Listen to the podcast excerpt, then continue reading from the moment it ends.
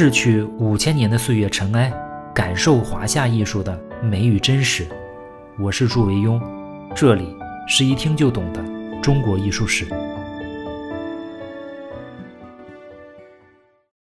各位好，今天的节目有点晚，哎呀，是因为最近确实有点忙。今天呢，我们讲周访。唐朝的艺术啊，有一个很奇怪的现象，就是经常会在同一个领域啊。出现很多齐名的双子星，他们呢在时间上接近，造诣上相当，通常都难分伯仲。比如像阎立德和阎立本，欧阳询和虞世南，李思训和李昭道，张旭和怀素，当然还有张轩和周访。张轩和周访这两个人啊，他们都在人物画，尤其是在宫苑仕女画上面取得非常巨大的成就。周访呢，字景玄，跟张轩一样，他也是京都地区的人。他的父祖辈啊，都曾经担任过藩镇的节度使。后来周访本人啊，也做过一些很小的官。因为他的身份啊，比张轩好一点，所以啊，对他的传世资料也更多了一些。周访的生卒年月呢，还是不详。但是啊，他有一个哥哥叫周浩。受到家庭尚武风气的影响啊，弓马娴熟，武艺高强。在天宝八年，就是公元七百四十九年的时候啊，跟随名将哥舒翰征吐蕃，在攻取石铺城的战役中啊立了军功，被授予执金吾。在唐朝，尤其是中前期，一个人如果想高官厚禄，那光写文章怕是不行，上升通道很少，必须得练武，上战场。如果有战功啊，那很快就能平步青云。唐朝初年，虽然国内很安定，但是呢，连年对外用兵，而且是胜多败少，获得战功的机会就很多。所以你出生在唐朝啊，如果想出人头地，那最好就投笔从戎。就像人家周浩啊，一次战功下来，马上执金吾当上将军了。相比之下呢，你看杜甫的诗文写那么好，反复的求官啊。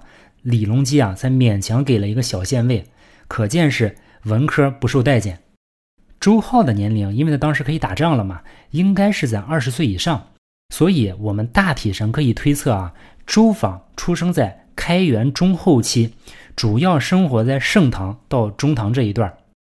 周访呢，出生在武将世家，是一个地道的长安公子哥，但是呢。他没有学坏，那不像有的公子哥啊，扒寡妇门、挖绝户坟，那拍拍脑袋，脚底板能流脓，就坏透了。闯了祸呢，就说我爸是李刚。但是人家周访呀，没有这样，他从小就喜欢文艺，尤其是酷爱绘画，每天就孜孜不倦，刻苦钻研。画史上啊说他初效张轩，后则小艺，颇极风姿。就是我们可以看出来啊，周访呢，他主要是学张轩。周访的画风啊，跟张轩是如此的相似，以至于后来人要判断周访的画还是张轩的画，最大的区别就是在于这个侍女的耳根是不是染了朱红色这一点小差别来判断两个人的作品。这俩人呢，虽然一直被相提并论，但是其实在当时啊，周访的名声是超过张轩的。周访呢，他擅长画仕女画、肖像画，还有一些佛像画。他的仕女画风啊，跟张轩差不多，容貌丰腴，衣着华丽，被当时的宫廷和士大夫看重。当时人们都说啊，称绝一时。周访的他的艺术活动时期也比较长，长达大概三四十年，所以传世作品很多。目前疑似传世的作品啊，像有《簪花仕女图》《徽扇仕女图》，还有《调琴绰名图》等等，还有一些啊是宋朝的摹本，我们就不再单独说了。平定安史之乱的唐朝的中兴名将郭子仪啊，他有一个姑爷叫赵纵，当时呢正在做侍郎。这个人就放到今天啊，就是属于特别爱拍写真的那种人。他曾经啊让韩干给他自己画过一幅画像，大家都称赞说画得好。他一高兴呢，又请周访也给他画了一幅。有一天呢，这郭子仪啊就把这两幅画像并排挂在墙上，让大家来品评优劣。正好呢，这个时候，这个赵纵的夫人就是郭子仪的女儿回来探亲。这个郭子仪就问啊，说：“你看，哎，这画的是谁？”这个赵夫人就回答说：“这是我老公啊。”呃，郭子仪又问说：“你觉得哪幅画的更像呢？”这个赵夫人回答说前一幅画呀仅得形似，后一幅画呢却把神态、表情和气质啊都完全画出来了。这个故事啊流传很广，在当时就流传很广。啊它反映了周访对于把握人物精神方面要比韩干更胜一筹，可以达到以形传神的境地。当然，韩干可能还是更擅长画马。张轩啊跟周访总体艺术成就相近，但是周访也有他独到的地方。他不但画世俗的王公贵妇啊，他也画一些神仙佛像。宋朝《太平广记》里面记载了一些周访的故事，里面就说啊，周访的哥哥周浩因为战功归来之后啊，受执金吾这样一个官，掌握京都的治安。当时呢，唐德宗啊正打算修张敬寺，他就召见周浩，说：“哎，周爱卿，听说你这个弟弟周访画画画特别好，我想请他给张敬寺画一幅神像，你你替我转告他。”谁知道呢？不知道这个周浩是忘记说了，还是周访听了就没当回事儿。反正过了一些天啊，这个唐德宗李阔，这个字写成是时，就是合适的适，但是其实这个音呢，可能应该读作阔。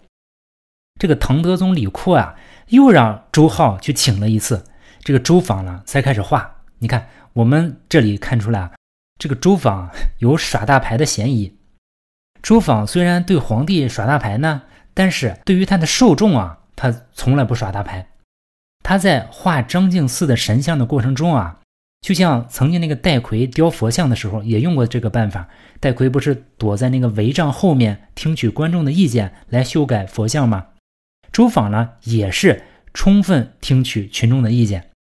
戴逵和周访他们都明白一个道理：不论是佛像啊还是佛画，都是给大家看的。他跟手卷少数人自己看不一样啊，这样呢，他就要为大家的喜好负责，所以啊，他特别有服务用户的精神。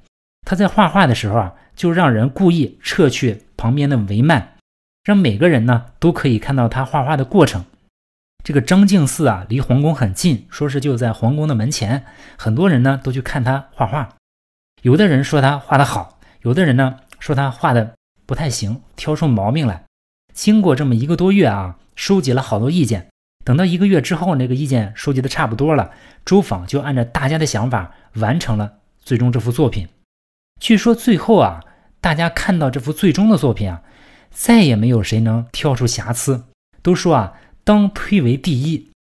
要知道，当时吴道子等人的壁画那可都是就在那，而且可能就在旁边。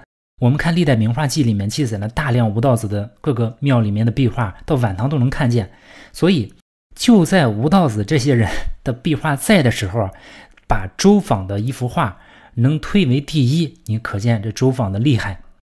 周访呢，他还专门创制了一种样式，叫水月观音，就是大概是把观音绘于水畔月下，利用流水和明月来衬托观音的体态端严。这个水月观音的样式啊，一露面，马上就特别受欢迎，立即成为被山寨的对象。不仅是当时的画工模仿啊，而且也马上成为了雕塑工匠的这个造型样式，流传极广。周昉后来啊，做过一段宣州别驾，在任期间呢，他曾经画过禅定寺的一幅北方天王像。画完之后啊，他说啊，他常常梦见这位天王就来到他的面前，意思就是与神通。祝景玄在《唐朝名画录》里面说啊，说周访之佛像、真仙、人物、侍女皆神品，也是把佛像和真仙放在侍女面前，可见他前两个方面的成就更大。到了北宋宣和年间啊，内府收藏了周访的七十二幅作品，其中呢。呃，有各种天王像呀、老君像这些神像加在一起的，合计三十二幅，占比百分之四十四。仕女画呢，我们数了一下，只有二十八件，占比呢百分之三十九。可见周访在宗教画上面投入了巨大的精力。有人说啊，时间就像一张网，你把它撒在哪里啊，就会在哪里有收获。画了大量宗教画的周访也取得了他的收获。后来啊，周访画的这些神像就被当成一种范式，被后人效仿，因此周访的作品也被称作周家样。与之前的曹仲达的曹家样、南朝张僧繇的张家样和吴道子的吴家样并称中国画的四大家样。至此为止啊，我们中国画的四大家样就全部凑齐了。他们这些作品呢，都是后世啊画神像、佛像的一个模仿对象。我们今天呢，已经看不到周昉的这些宗教作品了。不过，或许啊，可以从一幅藏在台北故宫的，传说是周昉画的《蛮夷直贡图》啊，来体会那些神仙或者力士的神韵。画中呢，有一个胡人，他牵着一只长角的白羊，这个头上两个角长得特别长。这个画人画的气势威武，这个羊也画的流畅生动。这也许就是接近我们并不熟悉的另一种的周昉的风格。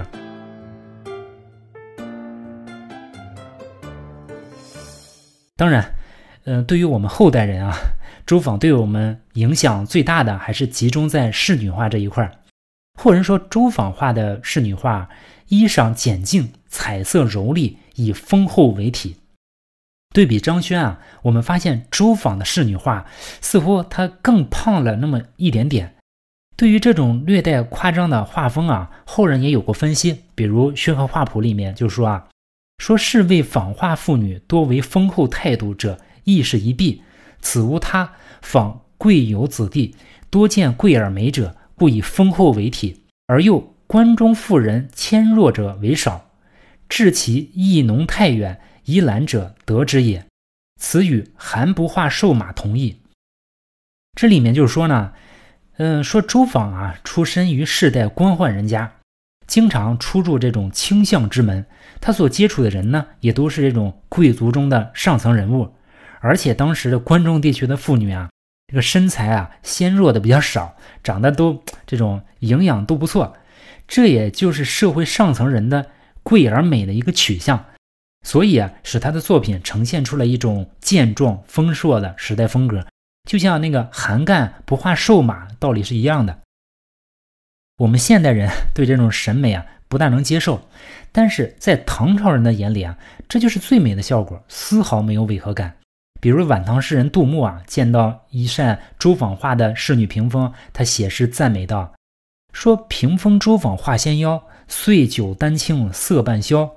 斜倚玉窗鸾发画，浮沉幽字寄妖娆。”我们现在能看到几幅周昉的作品，争议比较小的，比如像《徽善仕女图》《调琴绰名图》和《簪花仕女图》。《徽善仕女图》呢，现在藏在北京故宫博物院。这幅画我们经常叫做《徽善仕女图》。其实，在这幅画的卷首啊，我们看清朝人有题字，叫《完善仕女图》。这个“纨”呢，就是纨绔子弟那个“纨”，所以这两个名字啊，都是指的这幅画。在《徽善仕女图》里面啊，他刻画了几组人物的活动，他们之间呢好像各不相关，表现出了宫廷生活的闲散。比如出现的第一组人啊，四个人，椅子里面坐着一个贵族女性，旁边呢一个侍者轻轻地摇扇子，所以这幅画才被叫做《徽善仕女图》。后面的几组人物或者梳妆，或者闲聊，或者在一个专用的桌子上，像是在做女红，懒懒散散。也没有什么特别值得注意的，其中有一个地方可以看一下，就是有一个人啊，他坐在一个半圆形的凳子上，在这个凳子呢，在后面的《调琴绰名图》中还会出现，甚至纹饰啊和这个凳子的摆放角度啊都几乎一致。这幅画它的总体的精神状态不是特别好，画中的多数人看着都面色凝重，像是刚刚睡醒，让我们想到这种宫廷生活的无聊和枯燥。在无所事事中啊，消磨着他们看似漫长的时间。再加上这幅画有一个大的问题啊，就是它的颜色剥落的比较严重，这对于工笔重彩画是一个最大的打击。所以这幅画的影响并不是太大。相对来说啊，《调琴绰名图》的颜色保存的就好很多。绰名这俩字呢，就是喝茶。这幅画并不大，纵呢是二十八厘米，属于窄幅的。横呢是七十五点三厘米，咱们大概也说过吧。古代的长卷大多数都两种规制，一种呢大概是二十八到三十厘米左右的窄幅的，就是一尺宽的；另一种呢就是大概五十厘米左右的比较宽的。多数它纵的这个尺寸啊，都归到这两类。调琴绰名图呢，收藏在美国纳尔逊埃金斯艺术博物馆。画中画了三主两仆，一共画了五名妇人。三个女主人啊，在两个仆人的服侍下喝茶弹琴。这两个仆人呢，站在画面的两个端头，手中啊分别端着茶杯和茶盘。穿一身白衣服的这个妇人啊，坐在椅子上侧身，好像正在认真倾听着琴声。第二个妇人呢，穿着大红色的裙子。背对画面，坐在这个 半圆形的这个凳子上。这个凳子我们说过是周访的常用道具。他一边喝茶，一边也是向左探着身子，似乎也在倾听这个音乐。最左边这个妇人啊，是这幅画真正的主角。她坐在一块大石头上，手中抱着一张琴，看手势啊，还没有正式的弹，应该是在调音。所以啊，这幅画叫《调琴绰名图》。跟张轩或者是阎立本不一样。周访他画画的时候啊，总有一些简单的场景铺设，比如在《徽善仕女图》和《簪花仕女图》的卷尾啊，都有简单的布景。在这幅画中呢，它的布景更多一些，有一块大青石，有一棵桂树和一棵梧桐树作为背景。我们看到桂花正在开，这个季节呢应该是秋季。画中的人物线条以游丝描为主，但是用笔很直啊，有几分刚硬的痕迹。在左边的侍女身上的线条也很有力量。传说啊，周访画画那是非常认真的，创作的时候不停思考，至于通感梦寐，视线相宜，传诸心降。就是说他在画画的时候啊，日夜思索，以至于啊梦里都能梦到相宜的画面，然后把它画下来。所以啊，周访的画多数都很传神。如果这幅画它是全卷，历史上没有损毁过的话，那么应该说啊，这幅画设计的非常的巧妙。我觉得有两点做的非常好。首先呢，周访他用琴声啊，把另外四个人的注意力啊，全部调整到这个主角身上来，这个精神状态非常合拍，跟上面的《徽善仕女图》不一样。而且他做的非常巧妙含蓄，这就比《徽善仕女图》那种无序松散的那构图啊高明很多。另外一点非常巧妙的就是，周访在颜色的使用上做了非常大胆的尝试。作为一个工笔重彩画家啊，颜色是周访最关心的事情之一。我们平时啊，如果画画都知道一个原则，就是颜色啊在画面中需要呼应的。很少大面积的单块使用同一种颜色，尤其是鲜艳的颜色啊。比如我们画画的时候，会在这个山头点一点红色，同时呢，也会在另外一个山头点上一点，这样呼应起来，画面更加和谐。但是周访在这幅画中非常大胆地使用了三块单独的颜色：白色、朱红色和橘黄色。但是我们发现这个画面颜色看起来并没有太过突兀，什么原因呢？是因为周访在这里啊做了一个非常巧妙的处理，这个要领啊 就在画中这两棵树上。我们看啊，这两棵树画在这里，它不但起了分割画面的作用，它把三个妇人啊隔在中间，它更重要的作用呢是起到均衡颜色的作用。我们看左右两个侍女加两棵树，它的主色调都是淡绿色的，这样整体看起来。这个画面的颜色就非常均衡，削减了这种三种颜色的突兀感，导致这幅画的配色看起来不但不怪，而且特别有一种美。这就是大师级别的这种含蓄的显绝。当然，我们说周访最著名的代表作呢，还是他的《簪花仕女图》。这幅画呢，绢本设色，纵是四十六厘米，横是一百八十厘米。你看，它就属于比较宽的。现在藏在辽宁省博物馆，《簪花仕女图》呢是目前全世界范围内啊为数不多的，几乎是没有争议的，大家有共识的唐代仕女画的传世孤本。应该说啊，它的艺术价值和文物价值啊都远在其他同类作品之上。画中描绘了六位衣着艳丽的女性赏花游园的情景，她们在幽静而空旷的这个庭院中啊，身旁有白鹤、有蝴蝶陪伴，还有这个狮子狗。唐朝女性啊，从来不缺少美的想象力，也从来不压制自己的欲望和需求。鲜花呀，不只是能插在瓶子里面欣赏，更是可以插在头上，作为自己容貌的点缀。所以啊，每到春夏鲜花盛开的季节啊。女性都会把这个发髻挽得格外高，就是为了随时能插上一束应季的鲜花。在这个鲜花的映衬之下，唐朝的女子那显得格外的美艳妖娆。当她们头上插上这个花之后啊，这个动作幅度，你想肯定受到影响。但是没关系，在唐朝什么都得为美让步。唐朝规定啊，男子见到官员或者见到皇帝啊，那是一定要磕头的，而且。尤其是见到皇帝，要长时间的以头触地，这是礼节。但是女性没有这个要求啊。如果她们见到高官，甚至皇帝啊，如果方便的地方呢，那可以下跪，但是不必一定磕头。如果场地不允许，比如地上脏呀，怎么样，也可以不下跪，只要站着行礼就行了。我估计啊，就是考虑了太大的动作幅度啊，会影响到发型。你看这一磕头，簪花掉地上了，不好看。这幅画，它从头到尾六位女性动作各异。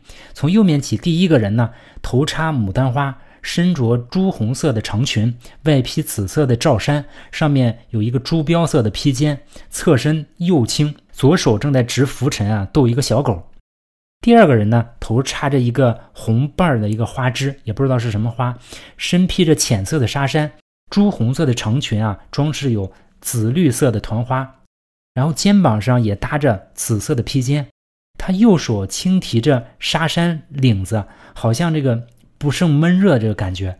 要说头上挽着一个这么大的一个发髻啊，相当于夏天戴了一个帽子，那确实不凉快。第三位呢是手持团扇的侍女，相比之下，她的衣饰最朴素，头上也没有插花，表情呢安详而深沉。第四个人呢，头上插了一个荷花。这个身披白格的纱衫，右手拈着一只红花，正在凝神欣赏。他的面前有一只鹤。第五个人呢，站在画面最远处，他的头上戴着海棠花，身上披着朱红色的披风啊，外套呢有紫色的纱衫，双手紧握着一个纱罩。他的头饰和衣着的华丽程度啊，是在众人之上，神情呢也有一种傲视一切的感觉啊。所以我们猜测这幅画里面的人他最高贵。周访在这里面用了一个小技巧，就是他利用位置和身材的大小制造了一个景深。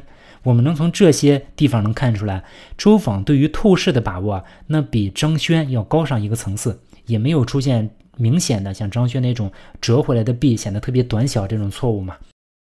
最后一个人呢，他头插着芍药花，身披浅紫色的纱衫，白地披肩会有彩色的云鹤，这个小仙鹤啊画的非常传神。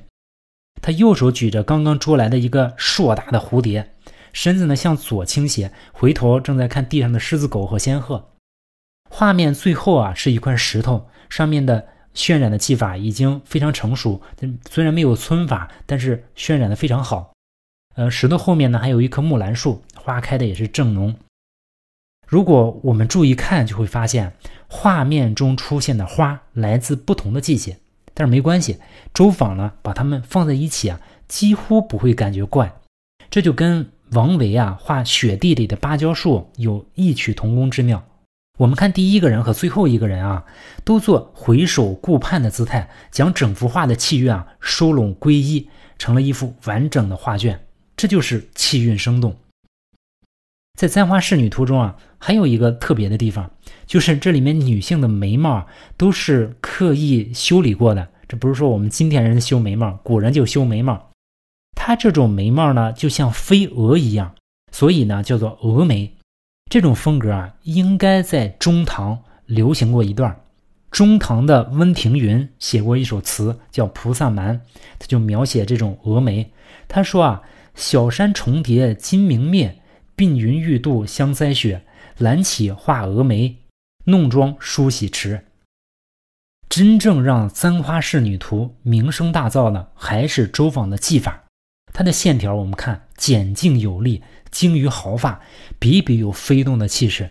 他把衣服上面非常复杂的图案表现得淋漓尽致，比导练图是有过之而无不及。我们在说导练图的时候就说过，它里面的。图案画得非常之繁复，但是《簪花仕女图》要更甚。它的设色呢，富贵而不俗，肤色虽然复杂，但是层次非常清晰。丝绸之间的这个叠压关系啊，交代的非常清楚。最厉害的还是他对于这种薄纱材质的表现。半透明那种感觉啊，呼之欲出。虽然我们之前说过，北齐的杨子华在教书图里面也刻画过这种半透明的材质，但是周昉在这里啊，几乎是做到了极致。这就是古典主义写实绘画能达到的巅峰。现在我们看惯了各种现代绘画和一些照片，可能没有这种感觉了。但是你要想想啊，这幅画可是出现在一千两百年前啊，那就不一样了。接下来呢，我们要说说这幅画的隐藏信息。这卷《簪花仕女图》啊，在一九七二年的时候被送到北京故宫博物院重新装裱。当时把这幅画打开，才发现啊，它不是一幅整的绢，而是由数块小块的绢呢。拼成的，在历史上我们很容易看出来，他就做过非常大的整形手术。我在博物馆拍到过这个《簪花仕女图》上面演示的绢的断痕，这个图片放在下面，大家可以看一下。我在辽宁博物馆看到过这幅画的原作，呃，其中有两个地方非常值得注意，就是徽善的仕女啊和这只仙鹤。我个人认为啊，这两块都是后人修补上去的。首先，我们看徽善的这个侍女啊，很直观，我们就能发现一个特别特别大的问题，就是这个人呢画小了，因为这个侍女啊，她站在离画面最近的位置，但是啊，跟最远处那个第五个女子啊，她的身高差不多，那是不是像阎立本的《历代帝王图》一样，故意画的主大仆小呢？我们看主仆身材啊，在张轩和周昉的画中没有那么明显的差异。另外，我们看徽善侍女身上的这个线条，比其他侍女身上的这个线条质量明显不如。更不如的是肤色，这个侍女身上的这个红色晕染的很不均匀，而且使用的这个朱红色的这个色相跟其他人物身上的颜色差异也比较大。还有一个问题啊，就是她手中的这个扇子画的偏了，这样的错误啊，在周昉的其他作品中是没有出现的。从画面绢的裂痕，我们可以看出来，这个侍女啊脚以上的部分是一块独立的绢，这些证据啊都指向了这个侍女是后来人补上去的，而且补的时候啊，这个人物啊画的小了。另外一块修补的比较大的呢，就是这只仙鹤，仙鹤也是在嘴部啊，就是在它的喙部出现了断痕，整个身子啊这块居然都是后来补上去的。我们看仙鹤的画法，白色的晕染同样出现了不均匀的情况，就是看着没有灵气，比较毛糙。它的线条跟其他的画面的线条也不是很一致。如果说徽善的那个侍女身上的线条，它的问题是过于孱弱，那仙鹤的线条它画的过于刚强，应该也是后人补上去的。当然。我们首先要感谢那些历史上修补它的那些人啊，正是因为他们的努力，才让这幅画流传到今天。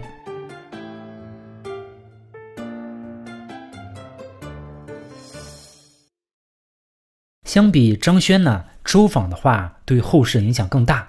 周家样的艺术啊，早在唐代啊就已经超出中国本土，流传到朝鲜半岛上的新罗。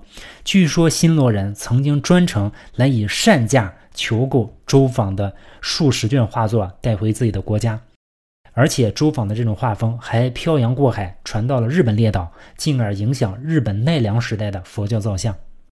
从很多资料我们都可以发现，在八世纪下半叶，在吴道子过世之后啊，周昉应该是中国最有才华的画家之一。他的佛像绘画神秘而端严，有肃穆的气氛。他的仕女绘画典雅而柔和，有世俗的气息。当然，批评声音也是有的。有些人啊说，周昉笔下这个女性啊，这个神情和长相流于城市化，缺乏个性。我想呢，这有两个原因。第一呢，就是人长胖了，真的会变得很像，这个轮廓感会消失。第二呢，就是你没有认真看。如果你认真看的话，你会发现。这些人物之间还是有比较明显的不同，也有一些人批评周昉画的这些美艳而悠闲的侍女啊，就是为了粉饰太平。在安史之乱以后啊，国家衰落的背景之下，在误导似的提倡一种奢侈和糜烂，画面中充满了忧郁、感伤、悲叹、惆怅和颓唐的精神状态。对于这个，我只能说啊，周昉呢，他确实做过小官。但是主要的身份还是艺术家。他只想画好他的画，用他手中的笔来打动每一个欣赏他艺术的人。周访干好了他的本职工作，他没有任何错。大唐颓废的原因是很多人没有干好自己的本职工作，或者说他们不安心自己的本职工作。大臣想当诗人，诗人想当将军，将军想当皇帝，皇帝呢想当戏子，是这种混乱的错位啊，扰乱了原本的盛世。接下来呢，我们要讲一个人，他的身上就一直存在着这种严重的身份错位，也造就了他一生的不幸。那他是谁呢？我们下次再说。好，下次见。